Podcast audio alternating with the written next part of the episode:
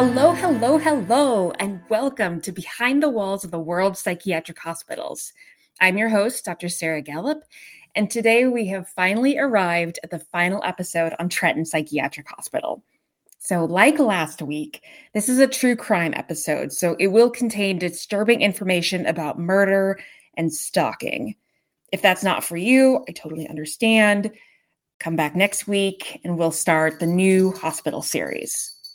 So for now, come on in and get comfortable as we go behind the walls of Trenton Psychiatric Hospital. Today's episode focuses on the story of serial killer Nathan Trupp. Although it's not essential to this story, later I'll give my rationale for why I don't actually think he is a serial killer, but rather a spree killer.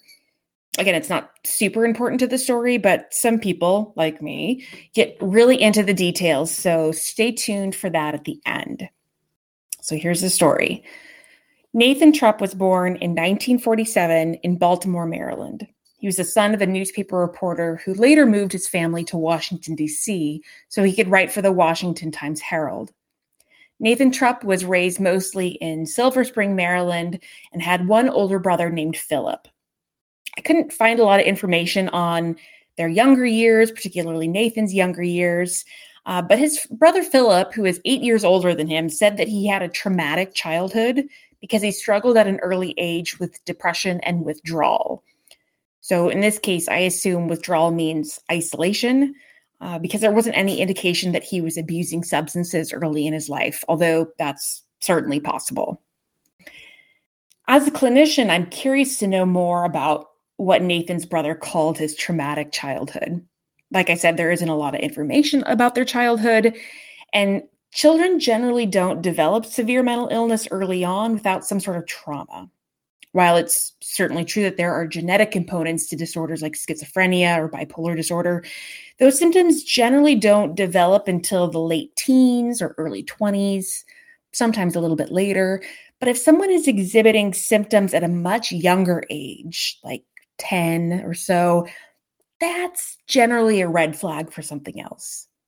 It doesn't necessarily signal abuse per se, but it could point to the need to survive at a young age. We sometimes see severe mental illness begin early in folks whose family of origin experienced poverty and lots of significant change. So moving multiple times, loss of close friends or close family members, those sorts of things. Philip Trupp said that Nathan was artistically inclined from an early age. In the 1960s, Nathan attended the San Francisco School of Fine Arts. San Francisco School of Fine Arts. That's kind of hard to say. This was during the free love era, and Philip believed that the wild nature of San Francisco during the 60s may have had a bad influence on Nathan. When his brother returned home, Philip said that Nathan came back with emotional disturbances. That said, it could also be because he was a young person arriving at the age when severe mental illness generally develops. Also during the 1960s, Nathan Trupp, who is Jewish, spent time on a kibbutz in Israel. If you're unfamiliar with kibbutzim, and clearly I'm not an expert because I can't even say it correctly, they're sort of communal living areas based upon utopian ideals of egalitarianism and self-sufficiency. They're similar to the communes that still exist in the U.S. There wasn't a lot of information about Nathan's time in Israel, but he did eventually return to the States, and he continued to struggle with mental illness. His brother later said that Nathan was pretty good about voluntarily committing himself to an acute psychiatric hospital if he felt like he was losing touch with reality. However, on November 25th, 1987, Nathan was involuntarily committed to Trenton Psychiatric Hospital. It's unclear why he was committed, although it's likely that his symptoms increased and he may not have been able to seek help voluntarily. Often, people who experience delusions aren't able to recognize when they're having delusions, so they may get involuntarily committed. In this case, it doesn't sound like Nathan committed any crimes. In fact, his brother Philip later said that Nathan never got in trouble with the law, never even got a speeding ticket before his offense. Nathan only stayed at Trenton a couple of months this time. He was deemed not to be a threat, and he was discharged to a local board and care facility in February 1988. On April 5th, 1988, though, Nathan eloped from the board and care home and left for Albuquerque, New Mexico. He wasn't taking his medications at the time. And this really is one of the biggest issues for many patients leaving any type of care facility. Psych meds, but particularly antipsychotics, have pretty unpleasant side effects. Some of the older generation antipsychotic medications can be overly sedating or cause unusual face movements like tics. Some of the newer medications can cause extreme weight gain. I've seen more than a few patients gain almost 100 pounds in less than a year. And almost all antidepressants and antipsychotic medications have some sort of negative effect on libido or sexual function. There are ways to manage these side effects, but many patients just prefer to go off the meds entirely. I've heard many of my own patients say, "I'm better now. I don't need any meds." And I say, "That's because you're taking your medications. Stay on them." Sometimes they just don't get it. Anyway, so Nathan left for New Mexico and seemed to like it. He even called his brother Philip to talk about how beautiful he thought Albuquerque was. He picked up odd jobs here and there to make ends meet, but he didn't really need it. He was still living off of a $100,000 inheritance from his father's death back in 1980. Somehow, even though he was technically an escaped psychiatric patient, he was able to get a New Mexico ID and an apartment. Nathan's symptoms increased over the following months, probably because of the lack of medication. He became paranoid and fixated on Nazis, and remember that Nathan is Jewish. He frequented the Bagel Lovers shop co-owned by Joseph Famiglietta Sr. and Richard Wilt, but apparently he didn't care for it too much. For months, he told neighbors about their terrible food and how he believed that the owners were poisoning people. By November 1988, Nathan had warned several people about the poisoned food at Bagel Lovers and urged them not to eat there. The Famigliettas even received a frightening phone call on Sunday, November 27th, 1988. The caller said he was short a bagel and "I'll get you for this" before hanging up. On Monday, November 28th, the next day, Nathan hailed a cab. He complained of the lousy food served at the Bagel Lovers shop and then told the cab driver he was in search of a gun because God had instructed him to kill a Nazi SS officer. The cab driver obliged and drove him to several gun shops in town before he purchased a .38 caliber handgun. Of course, we don't really know what we would do in any situation unless we're in it, but I would hope that I wouldn't drive someone to multiple gun shops when that person is explicitly stating he wants to kill someone, even if it's delusional in nature. Who's to say he wouldn't have delusional ideas about me and think that I was the SS officer? And the next morning, on Tuesday, November 29th, 1988, Nathan Trupp went to Bagel Lovers to exact his revenge. He passed a woman as he reached the door and warned her not to go in. "Why?" she asked. "A sin is going to be committed," he responded. Now, if someone told me this today, I'd probably turn right around and hightail it out of there while dialing 911. At least, that's what I assume I would do. But this woman didn't believe Trupp and went inside with him right behind her. And that's when he started shooting. Fortunately, the woman was unhurt, but by the end of the shooting, the owners of the bagel shop, Joseph Famiglietta Sr., aged 63, Richard Wilt, aged 39, and his wife, Jean Wilt, aged 37, were all dead. Trupp took his gun and walked across the street to the Circle K, where he bought himself a Coke, drank half of it, and left the cup of the rest of it at the store.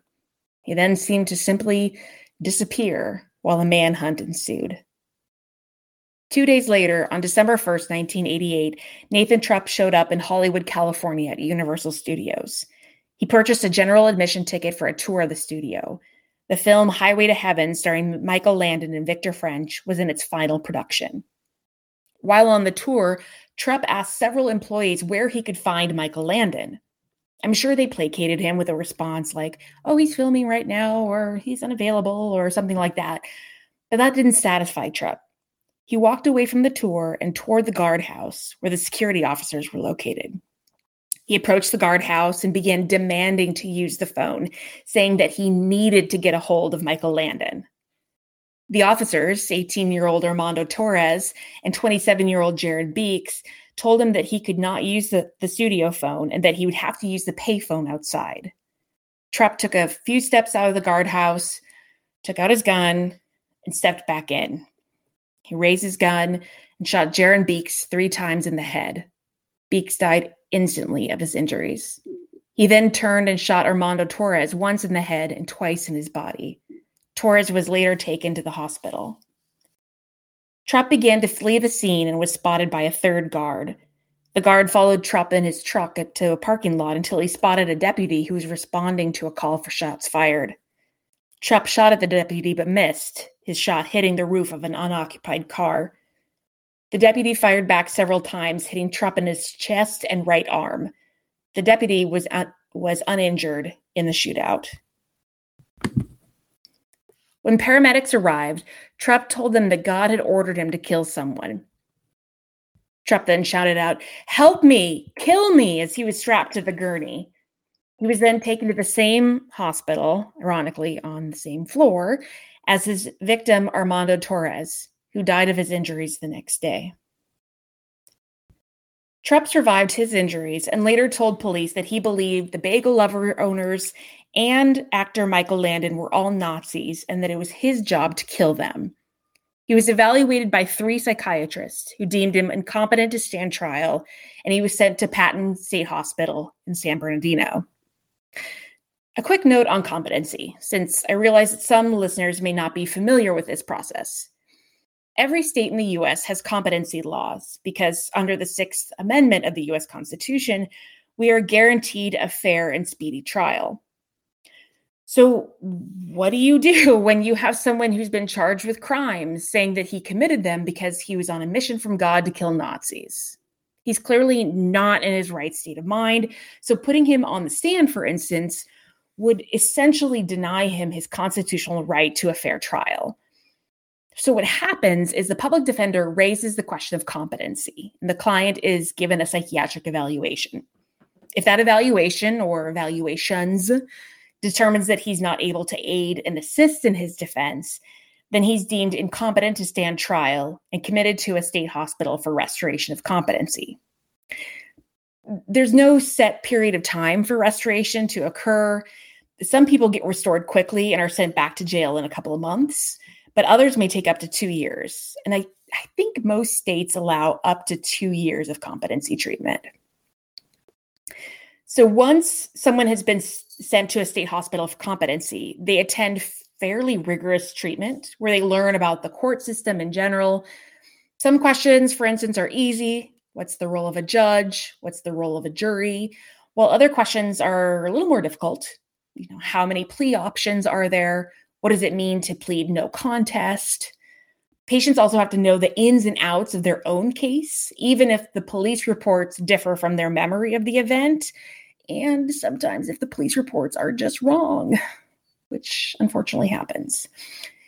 They need to know the names of their charges, possible sentencing outcomes for each charge, and where they would serve their sentence depending on how they plead. I don't work with competency cases much anymore, but when I did, I was always surprised at how much information my patients needed to know. I sometimes wish that I could take a poll of random people on the street and ask them the same questions my patients were expected to know. And I bet most people wouldn't do as well as they think they would, even if they do watch Law and Order. So once a person is deemed competent to stand trial, they return to jail for sentencing. Depending on the plea they take, they might stay in jail if they had a misdemeanor or a short sentence. They might go to prison for felonies or for longer sentences, or they might go back to a state hospital if they were adjudicated not guilty by reason of insanity. In the case of Nathan Trupp, he was evaluated at Patton State Hospital, where he was described as distraught at the mere mention of his alleged crimes. And I say alleged here because he hadn't been convicted yet. He presented with hallucinations, emotional outbursts, and appeared suspicious and distrustful. I didn't see mention of a diagnosis, but it sounds consistent with a psychotic disorder like schizophrenia or schizoaffective disorder. Now, generally, when someone commits a crime in California, they serve their time in California. And I'm not sure why, but Trupp was sent to Trenton Psychiatric Hospital in New Jersey following his sentencing. I'm not sure if this is because his crimes occurred in two states, or if his family was able to petition for him to be closer to them, or what, but he wasn't required, I guess, to stay in California. It seems a little odd to me, but I'm sure there was a good reason. Now, as of the time of this recording in April 2023, Nathan Trupp is still alive and still serving his sentence at Trenton Psychiatric Hospital. He's 76 years old. At the time of his crimes, he was 42. Now, at the beginning of the episode, I mentioned that Trupp is considered a serial killer, but I disagree. I think he's a spree killer. And here's my rationale, and I'll let you decide for yourself what you think. A spree killer is someone who kills three or more people in separate incidents without a cooling off period. For instance, if someone shoots two people in the morning, shoots one person later that evening, and then shoots two more people the next day, those are multiple deaths in separate incidents, maybe even separate locations, without a cooling off period. The killer is still going to be pretty high on adrenaline after each incident. A serial killer is someone who kills three or more people in separate incidents with a cooling off period. And there are so many examples of this. One of the most notorious, obviously, is Ted Bundy, who murdered at least 36 people, over a several-year period. Dennis Rader, known as BTK, killed 10 people between 1974 and 1991. These killers had sometimes significant cooling-off periods when they were able to have a family, hold jobs, and otherwise function normally. So that's why I don't think Nathan Trupp fits the profile of a serial killer. He killed three people in New Mexico on November 29th, and then two people in California 2 days later on December 1st. That feels more like a spree killing to me. 2 days isn't a significant cooling off period. Now, all that said, this is just semantics, so I'll let you decide what you think. And just for reference, a mass murder is someone who kills three or more people in the same incident. So Howard Unruh, whom we discussed last week, is an example of a mass murderer because he killed 13 people in the span of about 20 minutes. So it's a short episode, but that's where I'm going to end the story of Nathan Trupp and the story of Trenton Psychiatric Hospital. For our next hospital series, we're going to go back in time to the turn of the 20th century in Michigan. I'm excited to begin telling you about a new hospital, even though I know some of the information is going to be difficult to hear, difficult to tell you about. We've come a long way in the field of psychiatry and the treatment of severe and persistent mental illness, but we still have so far left to go. And this next hospital is truly the embodiment of Maya Angelou's quote that I end every episode with. Do the best you can until you know better. And then when you know better, do better. Until next time. Thank you so much for listening to Behind the Walls of the World Psychiatric Hospitals. Once again, I'm your host, Dr. Sarah Gallup. Cover image is by Christopher Payne. Check out my website at behindthewallspodcast.buzzsprout.com. Follow the podcast and learn more on Facebook at Behind the Walls Podcast and Instagram at Behind the Walls Pod. For questions or recommendations, email me at behindthewallspodcast@gmail.com. You can find new episodes every Monday on Amazon Podcasts, Spotify, Stitcher, or wherever you're listening right now. If you like the show, please rate, review, and subscribe on Apple Podcasts. It helps other people find and listen to the show, and I would be so grateful. Please stay tuned for more episodes of Behind the Walls of the World Psychiatric Hospitals. Until next time.